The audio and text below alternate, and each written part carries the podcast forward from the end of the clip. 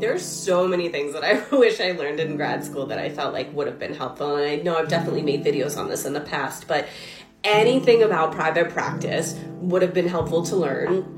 Um, whether you're going to make yourself an LLC or incorporated, how to do billing, how to do, you know, your books, the cost of overhead, savings, um, how to um, divvy up your money. So, like, you have savings for like time off. Um, none of this was stuff that I learned. You know, having a good self care routine, continuing to do supervision or therapy down the line, even when you're years into your career, is a good idea. Imposter syndrome and how it's going to affect you, and how it's something that you need to work through no matter what point you are in your career. I mean, I don't know if there's therapists that are like really seasoned that are like, nope, never suffer from that. But like, I'll tell you damn well right now, I am not one of them because I question my ability fairly regularly. So yeah, um, having some insight on those things back then would have been a bit more helpful now.